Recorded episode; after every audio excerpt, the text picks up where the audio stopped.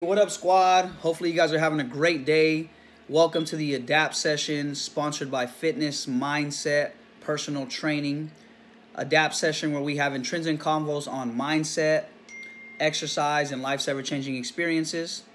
We're going to kick off where we left off last week for the Moral Dilemma episode with Denise McNair. So, listen to part two. Hope y'all enjoy it. Thank you.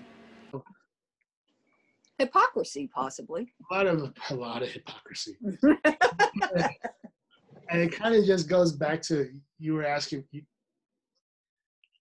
i don't know man like it seems like it's so hypocritical to say oh well all lives matter or you can't kill the baby and then when the baby is born if it comes out the wrong if it comes out with something that you don't like then you just yeah it's a crap baby yeah i mean i've seen that i've seen babies come out addicted to drugs I've seen people who have all kinds of circumstances and things happen with babies.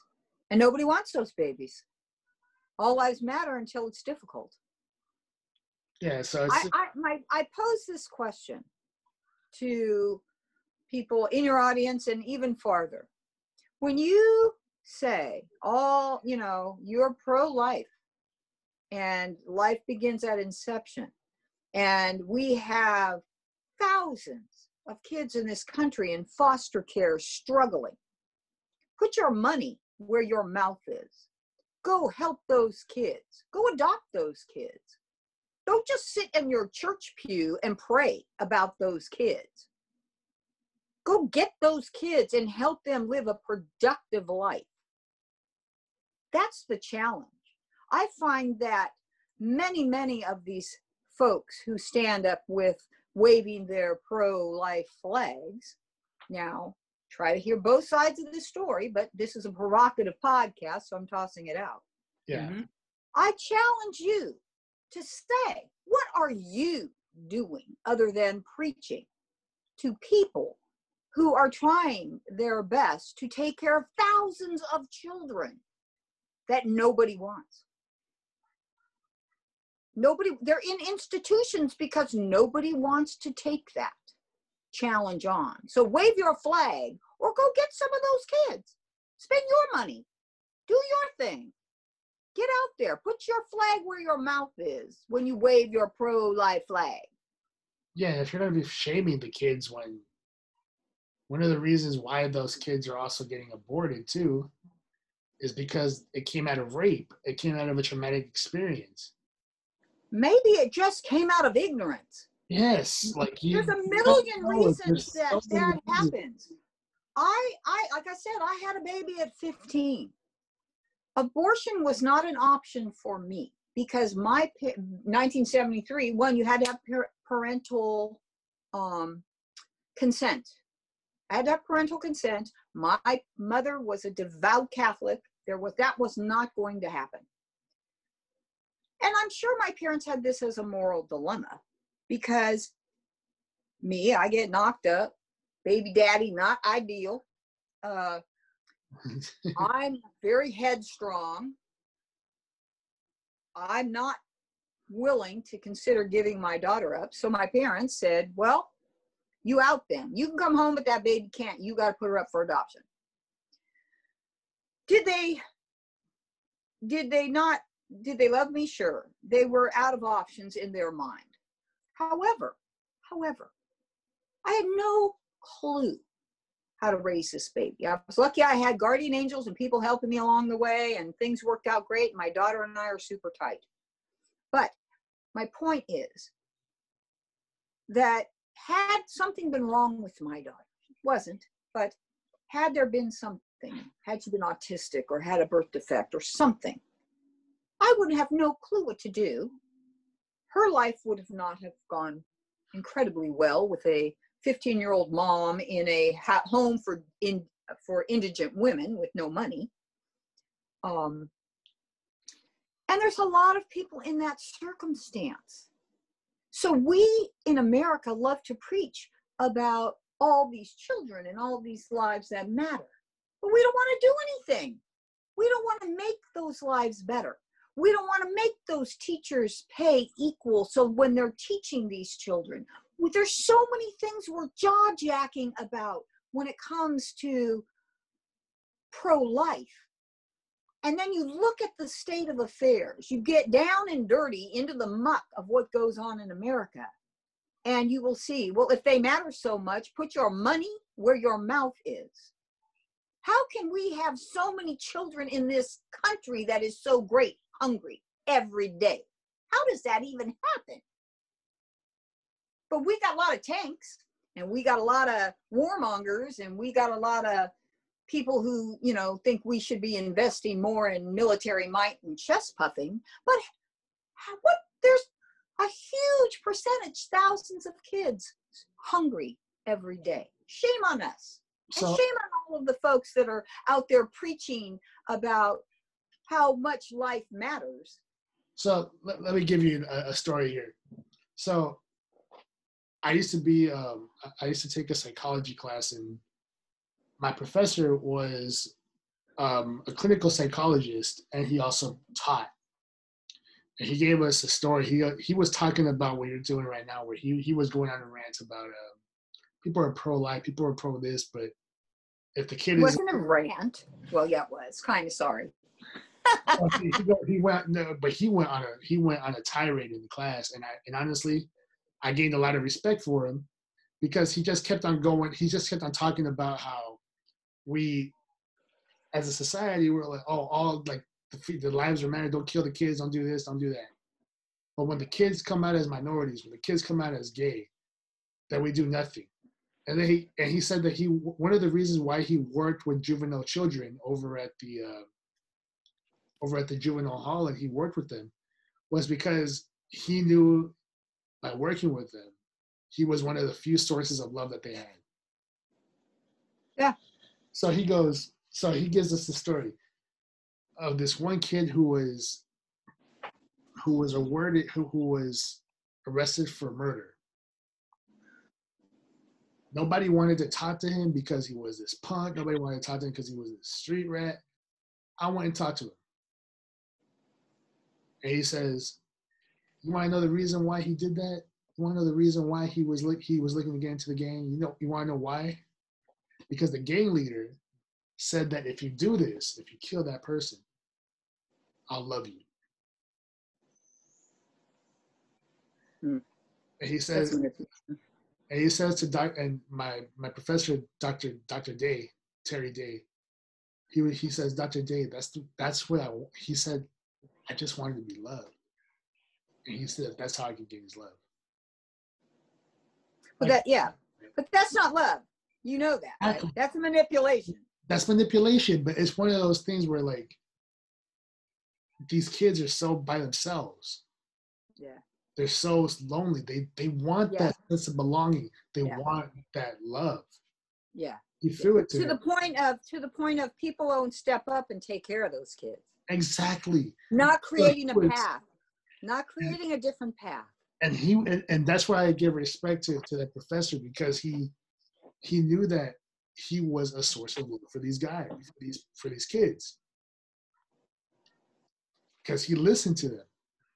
And he would and he said that because of that, they felt that he, he gave them a sense of belonging. And that's something that it's a psychological need for everybody. We need that sense of belonging.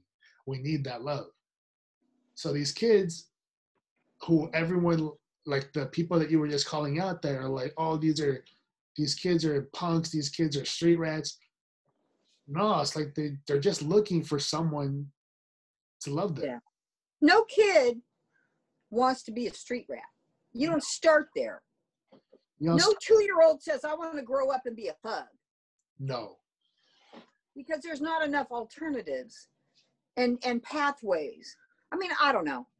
I can go, I've seen a lot of stuff with kids in my life and my own personal experience. And and the flip side is people will say to me, well, then you got to be pro abortion. I'm like, I'm pro intelligence. What are you going to do? You can say that, but what are we going to do? Stop talking and do something to make it better. You know, because the, the, the response that I get a lot of times when I unfortunately go off in my uh, well, it's not even unfortunately. I go off in my rant because this is personal to me. I um, uh, the the one thing I get is well, you are either pro life or pro choice, and pro choice is pro abortion, and I'm like, that's a very narrow perspective. Pro choice is creating choice for everybody, even the kids. Yes. Right. Even the kids. I find it very interesting that a lot of the and and, and women out there you're going to relate to this a lot of the people that are the loudest squawkers about pro-life are men are men for their own personal whatever reasons you know i'm not i'm not stereotyping the reasons but i find it very interesting that there was a, a, a commentary recently about somebody saying uh, it had to do with COVID, and it was a guy and was a senator, and how dare you tell me what to do with my body, and blah blah blah, and and all the women chimed in and said, "Really? You want to tell everybody, all these women, what to do with their bodies? What are you talking about, you hypocrite?" And so there's so many. I mean, this is one of these things uh, where I I don't know the right or wrong answer to it. I know that in the dilemma and in the debate, there are children. There are real children in this with lives. And may and the flip side, if I if I look at the other side of it, there are potential children that aren't even here yet that that could have lives. And if they are born, what are we gonna do to ensure that those lives, the potential of those lives is met. When you talk about this country and you talk about education and you talk about hungry kids and opportunity, regardless of color, regardless of all the things that we choose to divide us sexual orientation or gender, men versus women, or whatever it is. Uh, what are we going to do to ensure that the potential that is within every life that is brought into this is met? And that's really the argument I have. I'm not pro abortion, I'm pro choice that we each make a choice every day to help kids meet their potential. I and like that's that. Right. And that's the tough part. Joseph, chime in here. You have personal experience. Well, not with abortion necessarily. I don't mean to imply that, but but I know you have an opinion. Uh, I actually do have some personal experience uh, with abortion. Actually, Okay. Um, share that. Yeah, you, I'm, you may have forgotten, but I've shared the story with you. Uh, No, I know the story. I want you to tell it, but I don't want to ask you to tell it. Gotcha. No, definitely. I, I appreciate that. You respecting that fact. Uh, so, like like you, when my mother got pregnant with me, she was very young, uh, 16, 17. I don't remember the exact age, but it was about there. Um, and uh, she had the choice, right? So, for anybody listening out there, I am pro-choice, and I happen to be a baby that could have been aborted Yeah. um, my mom chose to have me. Um, now, with that being said, she had me to uh, some unfortunate circumstances that were going on in her life at the time. Um, now, the reason why I'm pro, I'm pro-choice is because the fact that my mother had me at such a young age, she struggled a lot. Okay, she struggled a lot, and uh, you know, but she had spoken to my grandmother, and they decided, like kind of like your mom, Denise. My grandmother's very, uh, very uh, strong Catholic woman. She believes in that wholeheartedly. Um, and uh, based on that, my grandmother said, "No, you're gonna have this baby." And mom was just thinking about it, but when I spoke to my mom about it, you know, and I believe her, she, she told me in her heart she never she never uh, had it in her to have an abortion, right? Now, with that being said, that's her choice. If there are other young women in the same circumstances or even worse circumstances that my mother was fortunate enough to have my grandma in her life to help her, Yeah. there's other young women who don't have that.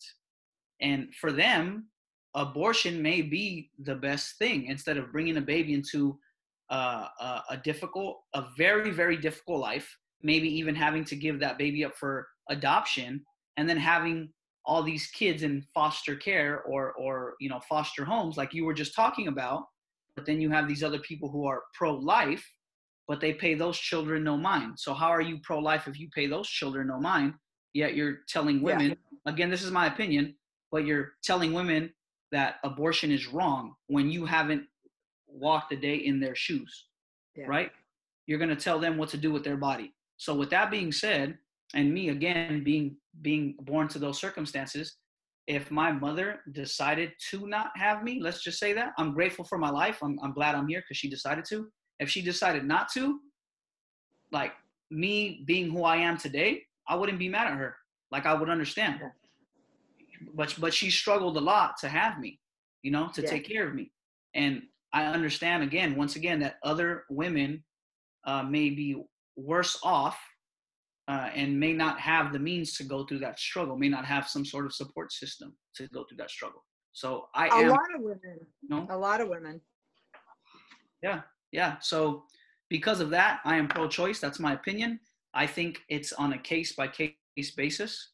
Um, I think they, I, I truly believe no women, no woman would purposely, quote unquote, kill their baby. Yeah. Right any good woman, any sane woman would not do that. That's that's a part of you. That is your child. You know, that's a that's a bond that women have, honestly, that men don't with their kids. Men develop a, a different type of bond that I've personally seen over the years with their children as their children grow. But women have a completely different special bond because that baby is developing with inside your body. Yeah. Right? You're you're sharing you with that baby. My mom did that for me, right? But again, I, I would not be upset with her if she decided not to. And because of that, I believe that no woman is purposely having babies, getting pregnant, and then killing them off. Who who's doing that? No. Yeah, intentionally. Yeah, no, no nobody's. Yeah, I think I'm going to get knocked up so I can go get an abortion. Exactly, and and this whole notion of of I'm um pro-life, that's how they try to make it seem, right? That's that's what they that's the uh the perception that they want to give everybody, and that's not true. So yeah. that's yeah, uh, I'm with you on that. Yeah, I agree, with, I agree, with, I agree with you on that. Having having been having been around a lot of women um, early on at uh, Booth Home, and just seeing the struggles, and there was girls in there younger than I. I was 15. There was a couple of 13 year olds in there that were incestuous relationships lots of i mean lots of conditions that led these women to to Booth Home, and lots of women who couldn't get in. There was a waiting list a mile long to get into Booth. I, once again, to our other topics, I got jumped to the front of the line.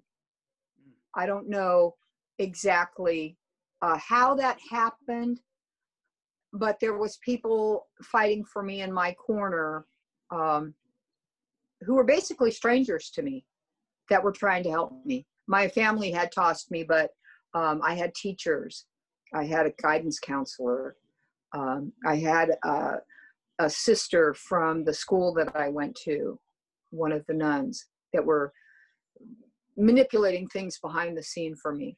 Mm. But having that experience of women who who were put in circumstances um, and and they had no other choices.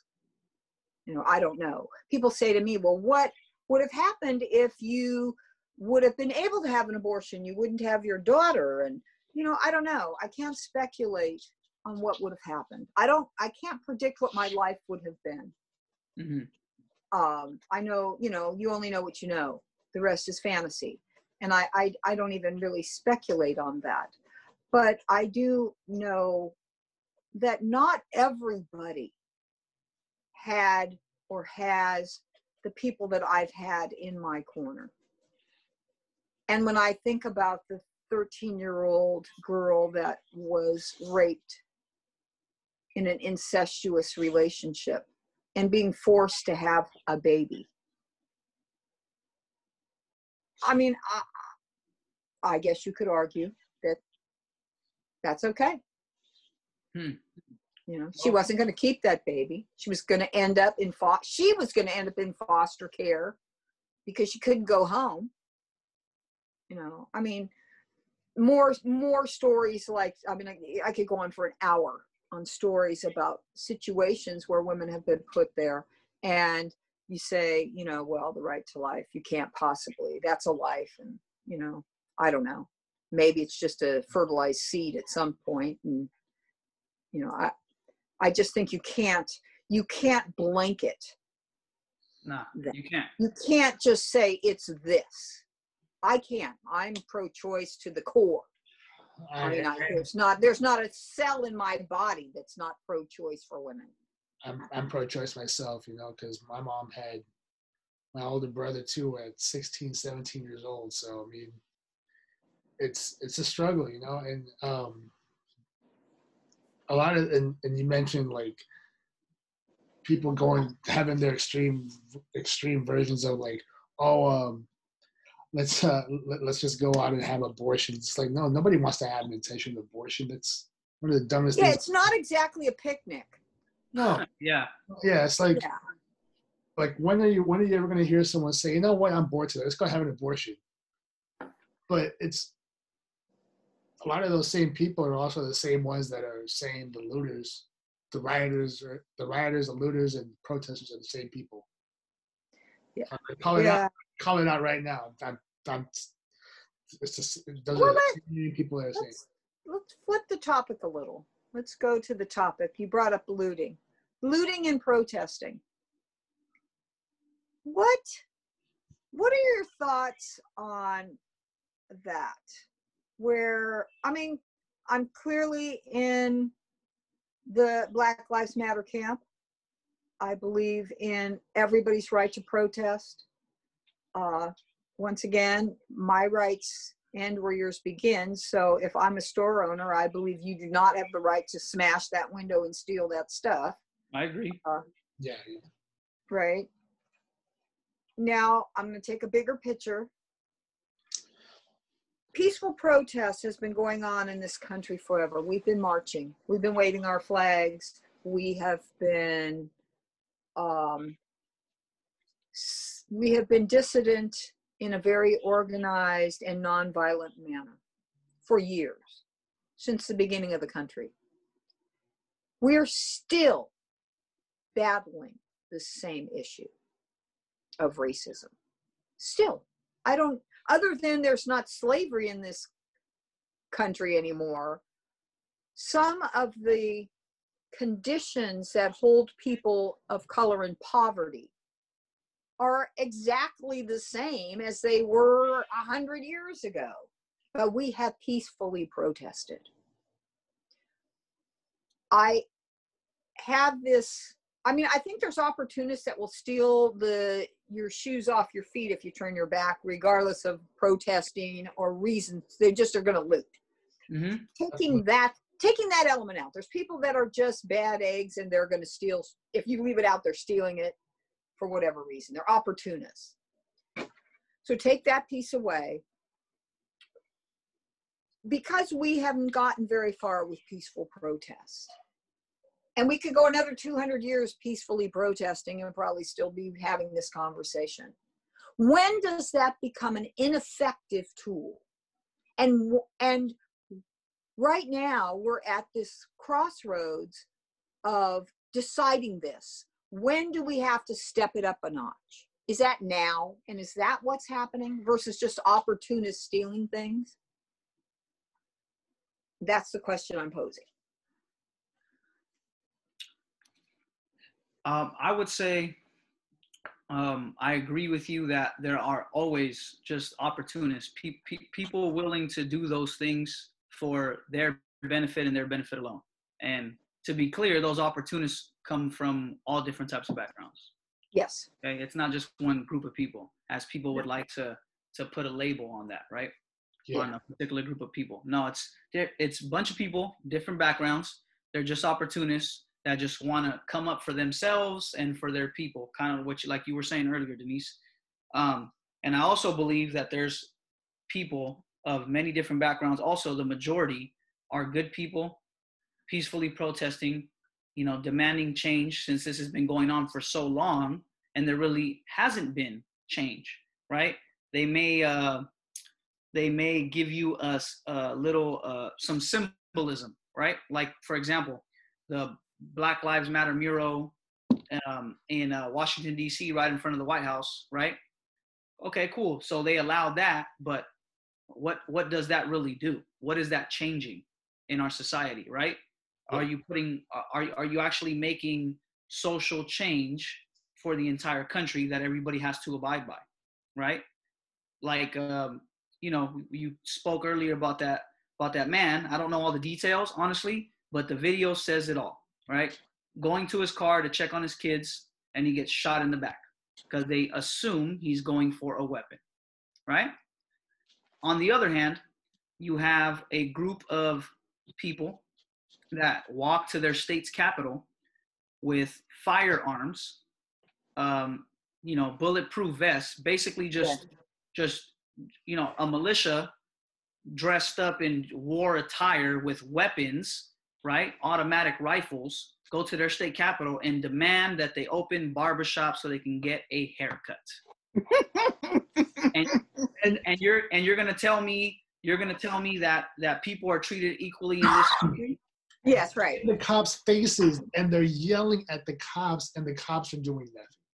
It, yeah you know, I, I'm that group, that that that militia group of people that went to their state's capital yelling in the in the police officers' faces, and these police officers were of many different colors also, uh, but yelling in their faces with holding rifles, okay, Autom- automatic automatic rifles, assault rifles.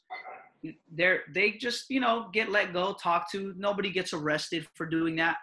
As as far as I'm concerned, right, and and you guys can chime in and let me know if I'm wrong to me that looks like uh, that th- that that group of people um, is threatening the state capitol, the people in it, and the police officers with those rifles, yelling at them, you know, protesting that they need. How was that? How many people in that group were white?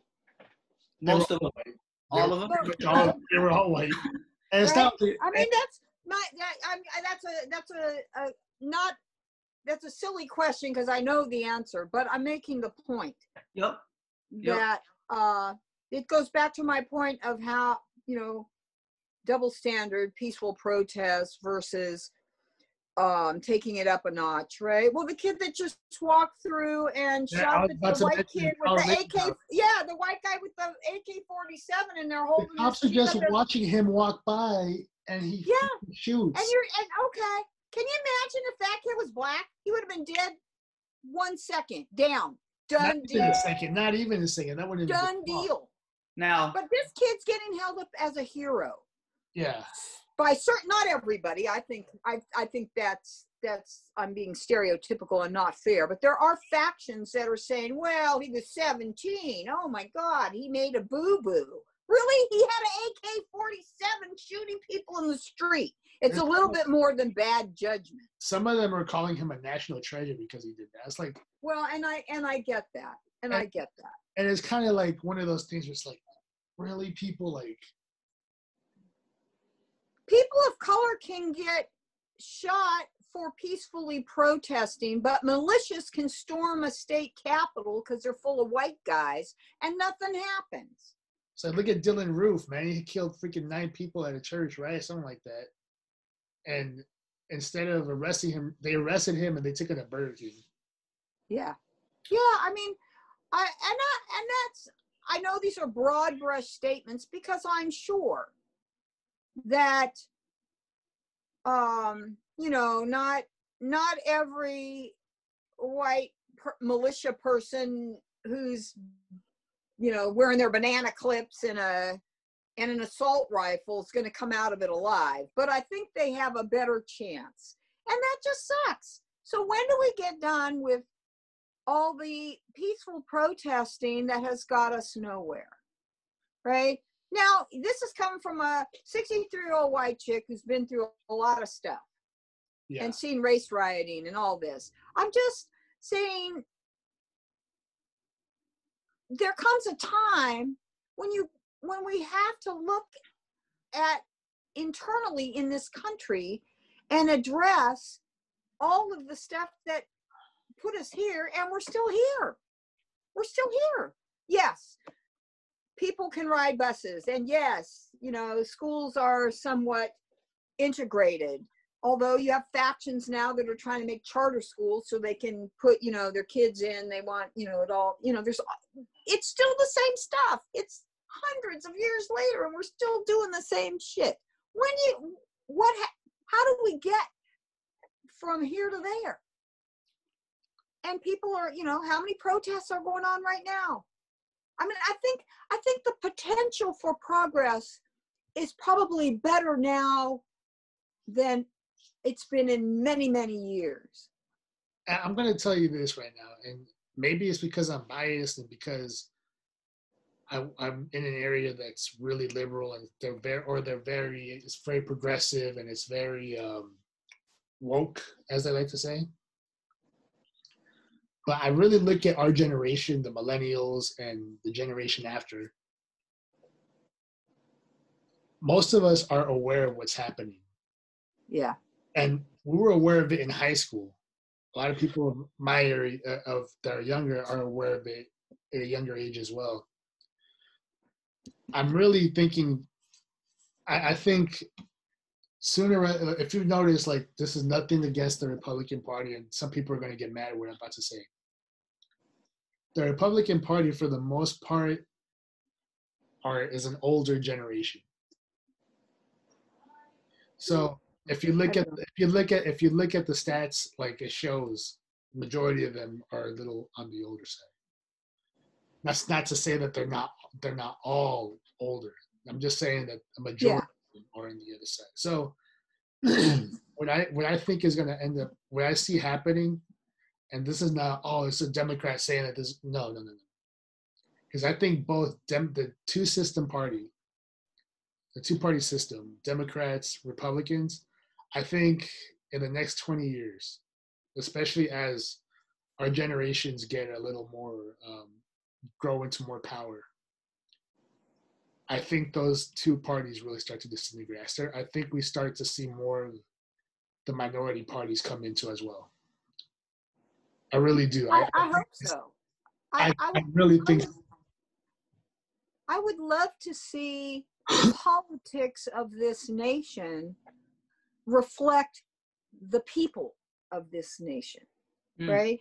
Yep. W- uh, women and people of color and Native Americans, and if you look out and you see, you know, we're we're women are making some progress there, but not enough, and there's not enough you know the population is such a broad mix of people but politics and the people who are making these decisions don't don't look like the population. Um, now we put them there right? We elect these folks. And, uh, somebody yeah. once told me somebody once told me denise we have the government we deserve because we put them there. Hmm. you know if you don't vote shut up. Yeah you you've abdicated your responsibility. You know for everybody out in blog land vote vote vote. Whatever side you're on whatever your position do not abdicate your right to vote. Vote it. Get out. Do you know it's going to be a tough year for voting because they're you know the fear mongering about getting your vote by mail or going or put all that aside and figure out a way to make your vote count. By the way, you guys could also go to your local, uh, like like city hall, and you can drop it off right there. Yes. So you guys, yes, there's, there there's there will be an opportunity. There'll be opportunity to vote. Vote. Take the extra step. Get your vote in because it's true. We have the government we deserve because we elected. Now, you know, there's different states and different people are going to do things. And California is known for its bastion of liberalism. Yeah. Uh, I'm fortunate. I've traveled a lot in this country and I've traveled around the world. Um, it always amazes me. And I am not unpatriotic by any stretch. I love this country. I'm blessed to have been born here and live my life here, and I love this country. But I cannot legitimately sit here having traveled and seen as much as I've seen and say, we have reached our greatness. We have not. We especially have to, yes, we have to say we can do better. We have to say we have more potential to be better and help everybody here reach their potential. I know people say, well, you're not being very patriotic. I am. I am the height of patriotism when you admit that you can do better and be better and take care of the citizens here better. We have a bucket load of money that to do things with. It's all choices, and it all starts with who we put there. The government we deserve. Ladies and gentlemen, November 3rd, vote. And if you get your ballots earlier, vote early. Vote, vote, exercise your right. Do not abdicate the best and biggest gift you have as a citizen, which is vote, vote, vote. Because here's the thing, and everybody knows I'm not really a big fan of Trump, but here's the thing, like, Really? yeah, I know, right? hard to figure out, right? But it's like right now, like it, it's it's crazy to me because I've never I've never imagined in my lifetime that this country would really be we would be voting for their own democracy. Yeah. That we'd be fighting for democracy. We're fighting for our own democracy, people. So like Yeah. this is th- this is a very crucial election. You guys don't you guys we took it for granted in 2016 because everyone was like, oh well, the polls so they're gonna they're gonna win. It's like the polls are, are in favor of Biden this year too. But it doesn't mean anything if you don't show up and vote. How do you guys how do you guys feel about some of the things that are going on with our government where the rule of law is questioned, right?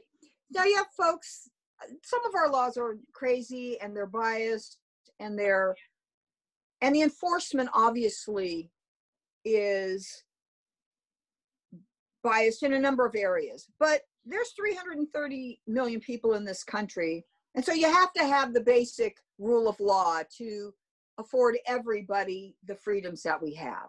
Can't get around that. If we had no laws i don't I can't even tell you what would be happening. But when you look at some of the things that are happening with government where the basic precedent of law is being violated. Some of the things that are going on with suppression of information and the government not answering subpoenas to Congress to go say why they did what they did. And just just basically say, nah, we don't play by those rules. We're not playing by any of the rules that are set up here. We're just going to make our own. How how does that make you guys feel?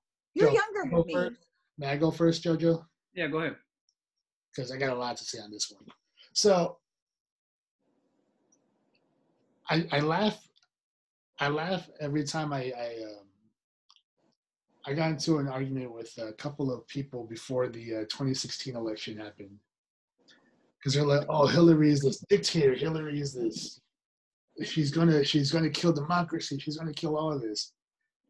And they're like looking at Trump as this, uh, like this this figure of, of like freedom, like to drain the swamp. And I'm like, what makes you think that? Like, what makes you think that this is going to happen? And the reasonings were always like they never had any good reasons to defend it.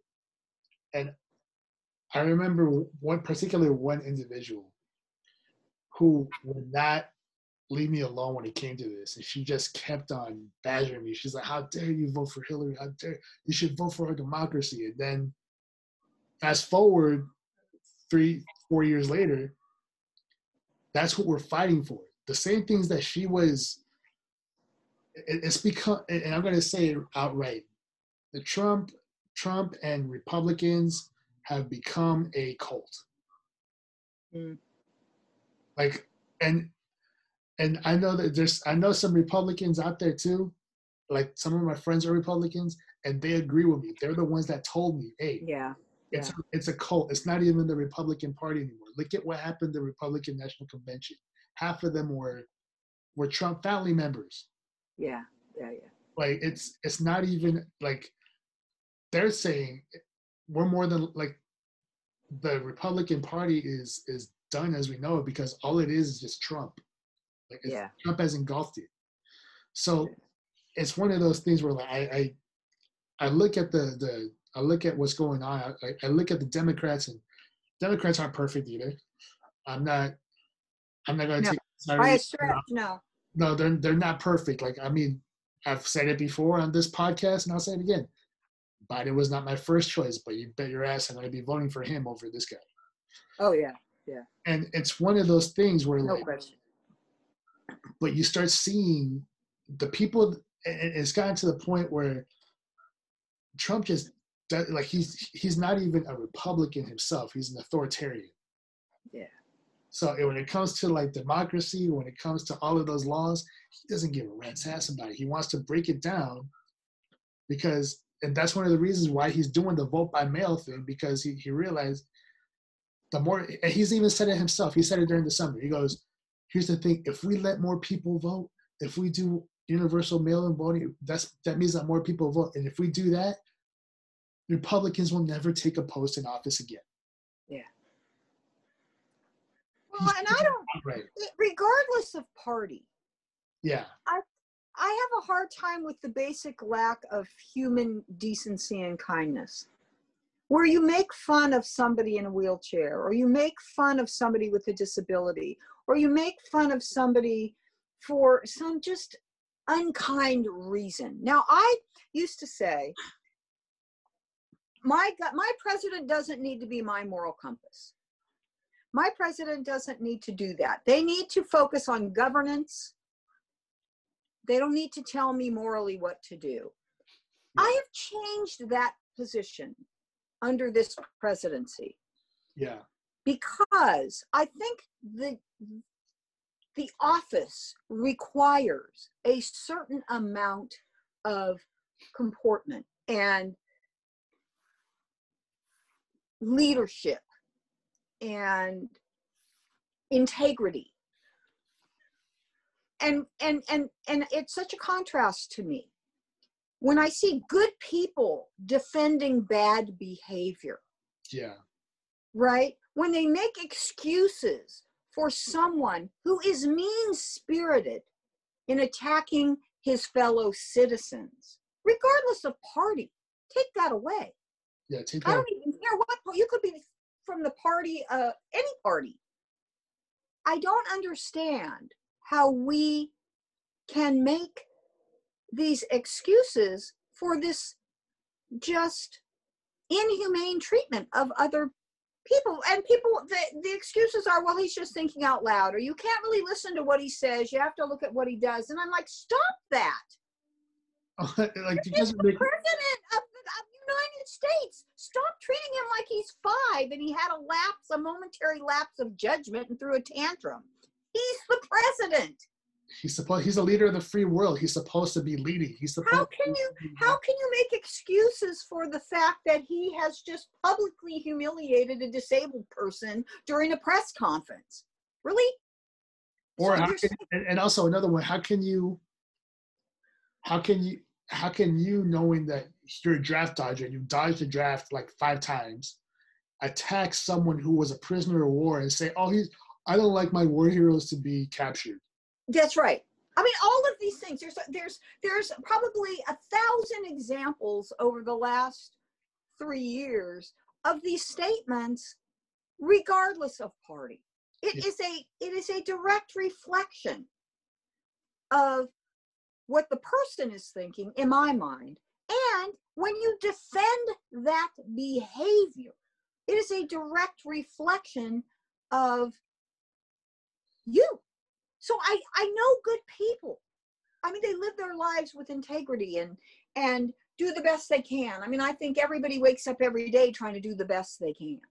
And Joseph and I have had this conversation because I know people that are ranting about Trump, but I say, you know what? You can't get mad at a clown for being a clown. You can't get mad at a dog for being a dog. We elected this guy. He's no different the day we elected him than he is today. Right? There's not, he hasn't grown into the job. He's still the same guy, still spewing mean stuff and talking garbage and making lies. You know, clearly he lies. Yeah, look at what happened with the coronavirus. He knew about it. He knew about it back in February. Regardless of party. And he knew he knew about it then. He could. He's like he said that he knew that it was an issue. He he knew that it was a a different illness and that it was more severe and more deadlier than the flu. And private, he's admitting this and he he hides from it. And then he goes, "Oh, I don't want people to panic." It's like, dude, all you've created is panic. Look at what's happening in the country right now. Like this Well, is and- and- all of him. and there's so many examples and i just think i just don't understand how we can we can as a anybody here can defend the behavior. Can defend the behavior. I don't care if he was a democrat a republican i don't care. That's not the point. The point is the character of the person in the office. Now i say i have people that say to me i'm voting party not voting the person in. I'm voting the party plank, not the person. But your party is becoming that person, Yes. right? Your party is becoming that person. So I pose that as a question. I pose it as a question. I don't understand that. I could not defend that behavior. I can't either. If I, and I'm an independent, I'm an independent. I have voted in my lifetime both parties. I look at the issues I care about. I do my homework. I get as much information as I can, and I vote my conscience. So I, I'm not driven by a party line. And like I said, at one time, it was under when Clinton was going through what he was going through. I don't need my president to be my moral compass. I don't need them to determine my eth- my ethical behavior. I'm capable of reasoning that myself, and I've changed that position because now I look and I go, well, you have to you have to want more than that in your presidency. You you know, draining the swamp was a great slogan, but you look at what's going on and all of these people turning a blind eye to all this lying and all this Yeah. craziness, and you go, drain the swamp. You are living in the swamp. He is the swamp. So let's hear you. Let's hear what you got to say, Jojo. I heard. I, I saw you. Um, well, uh, my thoughts on that are um, quite similar to Denise's. Um, as far as it doesn't matter what party you stand with. Let's let's just say he was a Democrat and he was doing everything for Democrats, right? Let's let's flip it here. And if I, if he did that, I'd still be calling him out because I still think he because it's it's the character that bothers me. Oh yeah, I would, I would, I would definitely still be calling him out. Yeah, I'd still be calling him out. regardless of what party you know he's in um, I, I agree with you i think that's that's our problem as a country is that um, we draw the line with which party we want to go with and we're not thinking of the president being a representation of our country to the rest of the world um, and this goes to your point of bad behavior where regardless of what party he is you got to admit that his character is tremendously flawed. And as a country we should not we should we should not want that to represent us to the rest of the world. And we need to be a little more careful well a lot more careful about who we are selecting to represent each party and then from then on representing the country as a whole to the rest of the world. That that matters right? There's there's there's little kids that watch this and think they could be the president of the united states and that's our president right now. Yeah, I could grow up to be president. right? Um it's it's not it's a bad example uh, and and i'll give you this example. I'm the oldest of five boys right? I was always told that my actions would steer my brother's character Yeah. right in my character and that was very true when i was younger i didn't realize that um, so i made a lot of mistakes unfortunately and I my brothers suffer the consequences of that because I see in them um, going down those bad paths that I that I did. And once I seen that, that completely changed my mentality on things. And then I had to start going in the opposite direction. Um, and with with time, I've been able to steer my brothers away from that, and now they're doing very well, a lot better. But in order to make that happen, I had to have better character and integrity and morale myself. So now put it in the perspective of the country. The country are my little brothers, and I'm President Trump. I am the big brother, right? I am the one who needs to be setting the example for the rest of the country.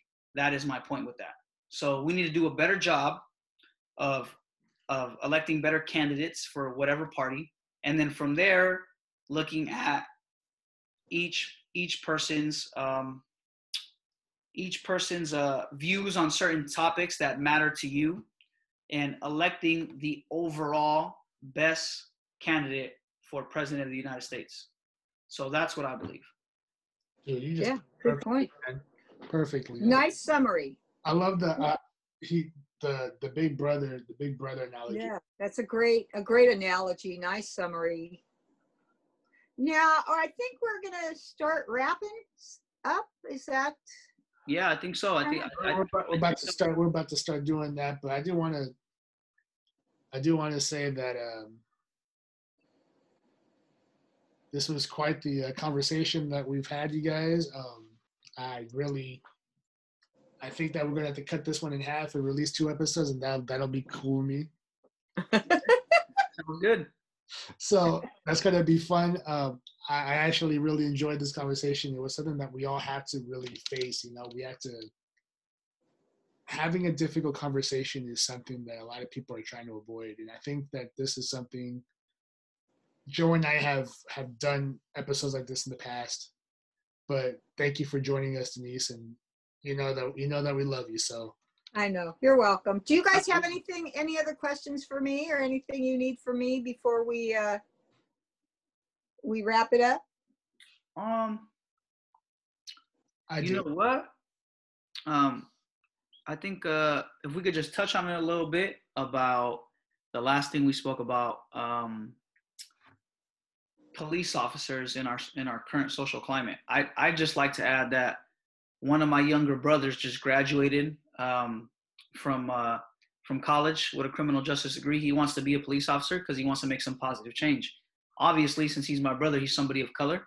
Um, but honestly, it really doesn't matter what color you are. You could be white or whatever. Doesn't really matter as long as you have like what we talked about: good integrity, good morale, good character, and you want to help the community as a whole, not not a section or a factor of the community that you happen to favor, but the entire community, right?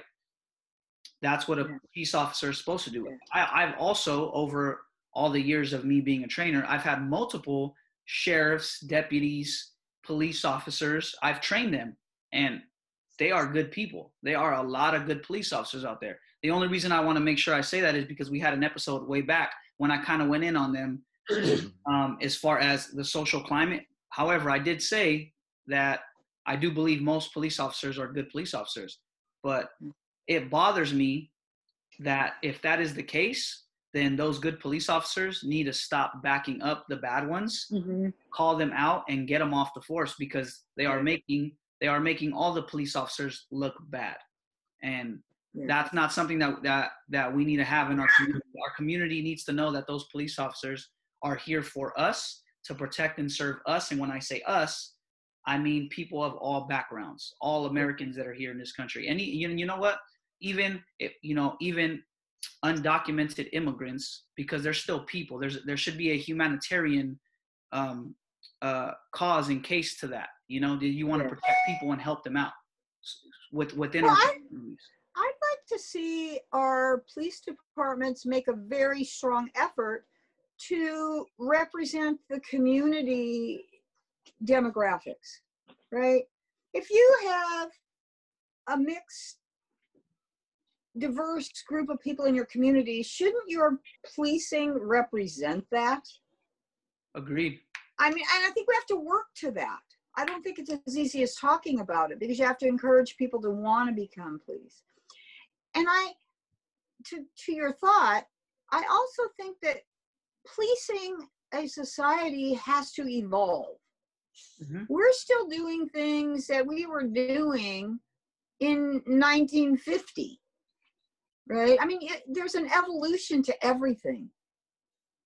People are, you know, people become more educated. People become more, there's more technology. There's a lot of other things that create an evolution in any career. Mhm. You know, so so I don't know. I would like to see our police forces representing the community and growing into the job as as we evolve as you know there's a lot of things to be done there. That's the only comment i have on on that. Uh Mondo. I think that, um, as far as the as far as the cops go, as far as police officers go, I think they do need to call out the bad officers. And I and I've we've been vocal about this in the past. I was in uh, the the episode is in the archives, and we've talked about this.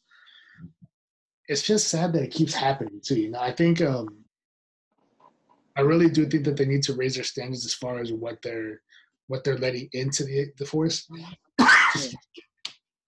but I do also feel that there is. I don't know if defunding the police is the right is if, is the right move, but I do think they need to get stricter and they need to raise their standards as far as who they hire and who they let in. not everybody is psychologically set up to be a cop. Yeah, right? We tend to don't i don't know how I, i've never been through that training so i don't know. I don't know if they do psychological evaluation or if you just pass all the physical stuff and you're in i, I can't really speak to that but i do know that there are people that just aren't cut out to be that and do that you know I, clearly I agree. I think uh, I think it takes a special type of person. Um, like you were mentioning, uh, we need to we need to diversify the police force a little bit more. Um, I happen to know a lot of police officers from a lot of different backgrounds: white, black, Hispanic, Asian, um, you, you you name it, from a lot of different backgrounds. Um, and uh, and and with that being said, I think um, what I've noticed about each and every one of them, um, from my experience with them, is that they are de-escalation first. You know, they they they want to talk to the person, calm things down. Now, completely understand, not every, you can't calm and de-escalate every situation for sure. So Yeah. but I think I think that it that is a case by case scenario situation. Um, but that's one thing I've noticed about them. They're they're educated, they're calm people. They actually want to help our communities and service our communities and protect people, people in general, no matter what your background is. And I think it takes a special kind of person to have that. If you're somebody who's quick to anger, um, who doesn't like to deal with people, uh, who doesn't have patience, and any one of these, you know, traits, I can continue to go down um, on. But if you don't have if you don't have those things, then you shouldn't be a police officer. You shouldn't even consider the job because it's not Yeah. it's not a let me strong arm you and follow the law. That's not the kind of job it should be. and the thing that also comes into it is that being a police officer, a lot of these situations are going to be high, high intensity situations. There's going to be a lot of uh, people are going to be high strung emotionally. People are going to, and no one's going to be calm emotionally. It's not going to be like, oh hey man, how you doing? Can I rescue today? It's not going to be like that. It's not going to. It's going to be like everyone's going to be on their toes. Everyone's going to be defensive. It's gonna. It's not going to take much to agitate either either or right the person who's a suspect or the person or the cop it's not going to take much to agitate them. They're going to be quick to react. Because that's what the situation calls for a lot of times. So i think a lot of people don't really have that um what's the the psyche to do that to handle it. Yeah that's that's my observation. I i i've never really had a lot of personal dealings with tense situations in the cops um you know, I, I've done some crazy stuff in my younger days and probably got away with more than I should have uh, as far as lifestyle. But, um, you know, I would, it would not be an easy time to be a cop. You, you, you have a, you know, in, in a lot of places right now, you have as big of a target on your back as some of the citizens also feel they have. I mean, it's just the tension is thick. The defund the police movement. Um, sadly, that as a slogan is incendiary. I, you know, that just makes people afraid or militant, whatever side you're on. And that's not really what we are trying to do. Nobody who is living in any type of society today would say, well, we got to get rid of all the cops. That's not going to happen. So you reallocate money.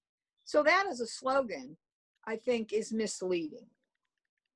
I have a personal story about a bunch of um, officers showing up for me when my car, I had a car stolen. The car was gone. The guy was gone. I didn't even know it was stolen until the more, you know, stolen in the middle of the night and the next day. So nothing was going on. But I had three sheriffs show up to take my report. And I mean, I was grateful they were there, but I didn't even need a sheriff. There was nothing going on. Anybody could have take, took the report. You know, and so I think there's just things that money could be saved and money could be spent differently in communities reaching out and doing things. Because like i say no kid wants to grow up and be a thug right? Mm-hmm. nobody wants to right? Nobody wants that. That's just that's garbage talk. Everybody want to kind of live a, a decent life and have the opportunity to live a decent life. So we spend a lot of money on arresting and incarcerating people. I think that could be spent eliminating and preventing. Mm-hmm. And so, so uh, anyway, my comment is about the whole defund the police slogan, and yeah. I think it's misleading. It yeah. is. It is. Um, def- defunding. You know what? I thought the same thing because I I didn't agree with that. Um, I was in my head. I had reform police. Right. That's what I was thinking. Right. Right. Yeah. Re- yeah reforming. Right. right? Check. Uh, di- different uh, training tactics, um, uh, coaching them differently on how to handle those situations. And you know, like you said, police officers do have a very difficult job. They are expected to do everything, right? They go, they get called when there is somebody with a mental health issue and has a knife in their hand, and people yeah. think it's a dangerous person, but they got a mental health issue. The police get called. Where, where you in actuality should call somebody more like a psychiatrist or a psychologist yeah. to help them out with that, right? With maybe a couple police officers to make sure that person doesn't get hurt, right? Yeah, yeah, but, yeah. But we need to have we need to that's where I uh the reallocation of money needs to go to things like that, programs like that, um, to deal with different situations where the police officers maybe aren't that well trained, aren't that well educated on those specific things. They should not be dealing with those type of situations or yeah. those type of people.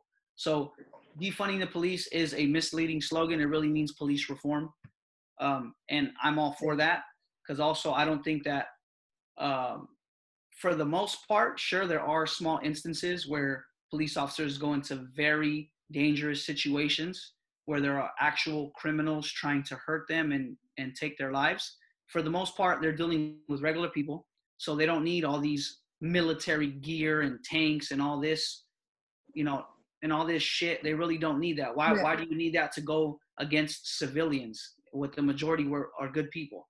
A very small percentage of people are actual criminals trying to hurt the police, right? So yeah.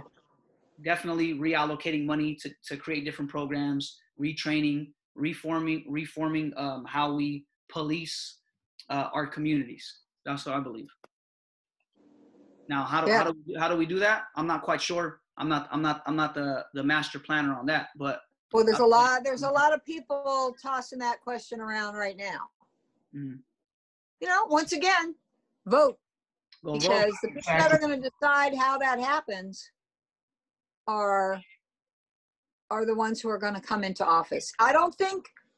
I think it's going to be it needs to be talked about at a national level not just a regional level Agreed. i mean the problems that we're having today and the perceptions are all over the country i don't care where you live right now um, everybody is witness to this opportunity in this country to ch- to change something Mhm. so you know i think it'll start this one needs to start at the top and you pretty much know the guy who's in there what he thinks Yeah. you know his position you know what you get when you when you when you vote that way you know what you're getting it's not exactly helping Uh, either. So well and if you if you're driven by fear and white supremacy and uh you know might is right then that's where you're going to vote. You're going to go there. You know? I mean that's clearly that's his position. He's very he's very uh law and order as it's con- as it's convenient as it's convenient for his constituents right? The people that are that's funny supporting him.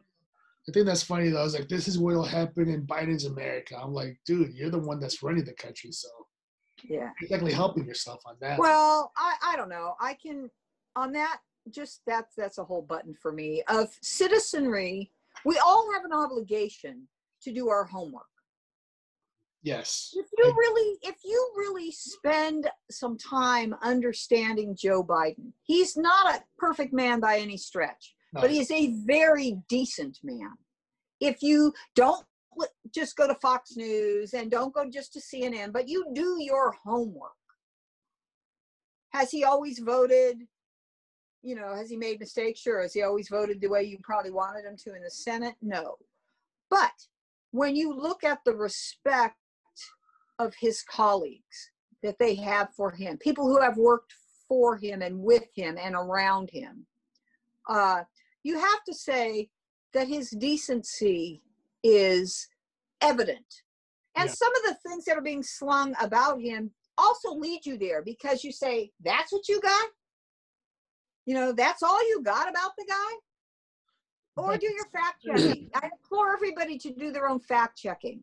and everybody- There's lies being tossed around all over the place. But another thing that's also happening too is also it kind of similar to what happened with Reagan and Carter.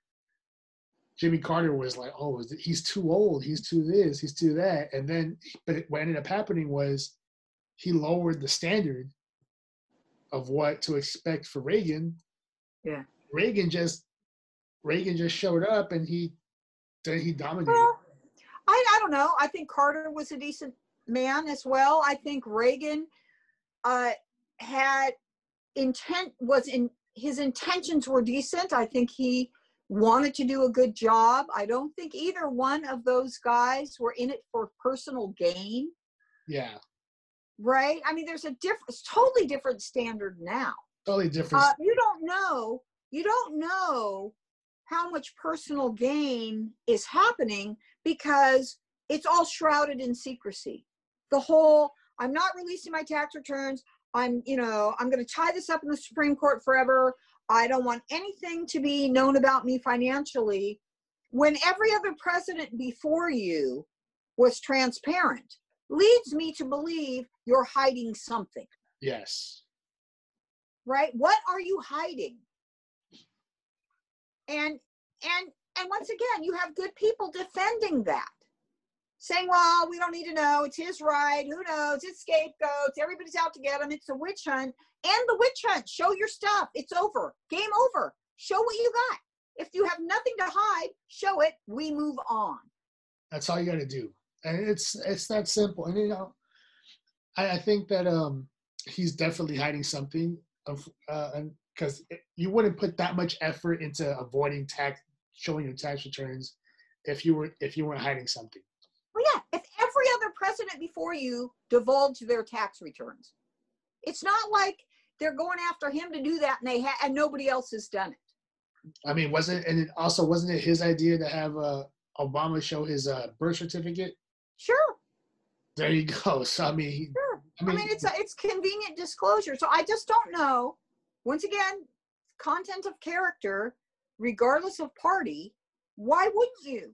What are you hiding? And I don't understand how people defend that. I, I I, truly don't.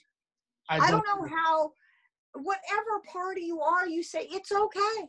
Back to the rule of law and and precedence and and decency. I don't want my personal. this is no news to you, but I don't want somebody who's making laws for all of us and signing laws and has executive privilege and can do whatever they want basically up there. I don't want somebody who is shrouded in secrecy doing that. Yes. I don't want somebody who has all of his cronies standing in front of him, protecting him in a wall of silence, doing that. Not to mention that a lot of his cronies are also have also been indicted or or serving time already. Yeah, that's true. There's no truth. There's truth to that, and I don't know how you ignore that. I don't know how you ignore this person's whole circle that is getting indicted or questioned or arrested or pardoned uh, so much in one presidency. How do you how do you turn your head to that and say After it's okay? while- After a He's while, right. it becomes cognitive dissonance, and that's like when you know deep down something's wrong, but you you justify it. You, you find some way to justify it. Well, okay. Look at it this way. I'm going to drain the swamp because all my buddies are going to jail. Really? the only way the swamp the swamp's getting drained is because people are getting busted and and sent to jail. I mean, I don't know. If there's anything that you can take from this episode, ladies and gentlemen, vote. Vote. We're passionate about voting. you have a right that has been literally. There's been a lot of sacrifice to get it. Yeah. And now it's gotten to the point where a lot of us have taken it for granted. Yeah. It- It's it's literally it's literally on our, all of our futures to to vote this no this uh, year. That's right. That's right. We get the government we deserve. We get the government we deserve. Vote. And if you know people, tell them to vote. And if you know people in other states, tell them to vote. Yes, Just get especially the battleground states. So Well, it's like you guys just well. really, and it's not, and like I said, and, like we said, it's not even a party thing. It's not, oh, he's a Republican. That's the reason why we dislike this. I want Republicans to vote too. I Yes. hate I I I I almost get like a, a a twitch in my back when I say that. But I want everybody to vote. It is our right, it is our job, it is our responsibility to intelligently look at the candidates and the issues. Don't just vote your party, use your brain, look at your own positions on things and your own conscience. Don't just say, I'm voting my party. Do your homework and vote. It is our responsibility. And not to mention, right now, we we need to vote for a situation that's going to best serve us right now. We have the because the current leadership doesn't believe in climate change, and there's a lot of evidence of climate change right now. Just look at the West Coast; we're literally on fire right now. Yeah. It's, uh, and right now, it's and they um, the majority of the people in government don't want to the money that we pay, the, the taxes that we pay, they don't want to give us to support us. So this is something that you really need to think about right now. Um, Don't be afraid of science.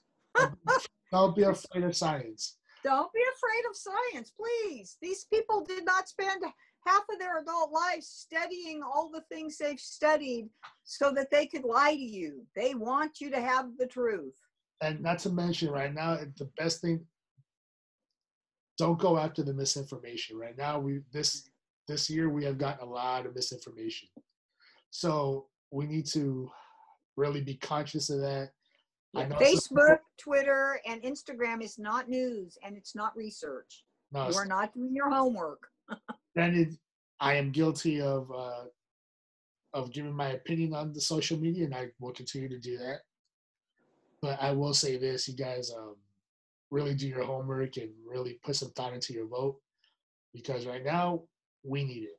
And it's not. And here's the thing: for those who also have, and to address something that we talked about earlier, for those who say, "Oh, well, it doesn't affect me, so I can't think about it." Well, this does affect you. It may not affect you right now, But the thing is, truth is, it's going to affect you when it comes down to it. Because here's the thing: last year, last year at this point in time, nobody was thinking about anything like this. Nobody was thinking of, oh, hey, we're going to be out of work because we're shut down. Nobody was thinking that at all. Yeah. And you guys were like, oh, it's not going to affect me, so why should I do that? Now we're in the position where we can't go back to work because if we do, we're going to be breaking the law. Well, and that's all part fair- of being good citizenry. It may not affect you, it may affect your neighbor, your grandmother, some person across a different state. It will affect your country. There is an effect to your country. Get out of your me and mine and do the right thing.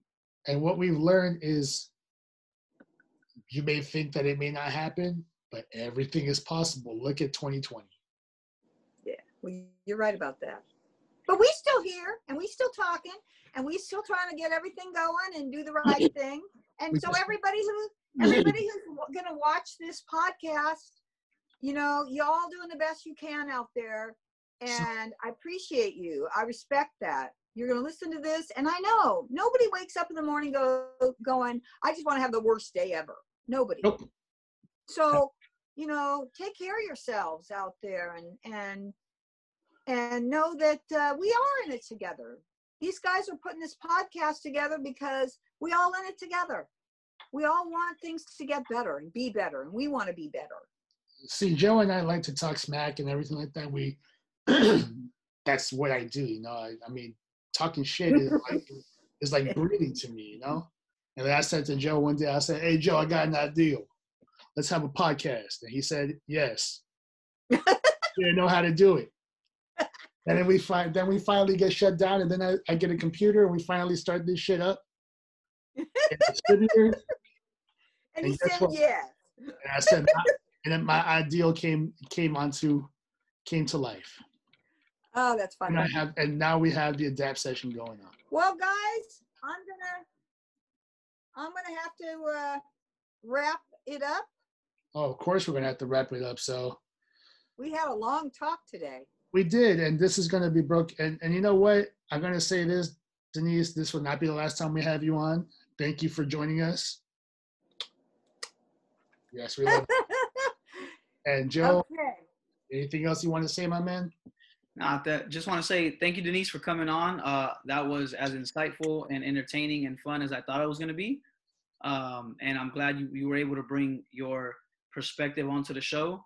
And I'm hoping that everybody out there who listens to this and watches this show gets a lot out of it.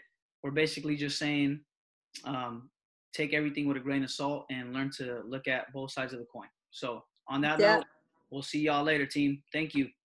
Make it saucy, you guys. Take care.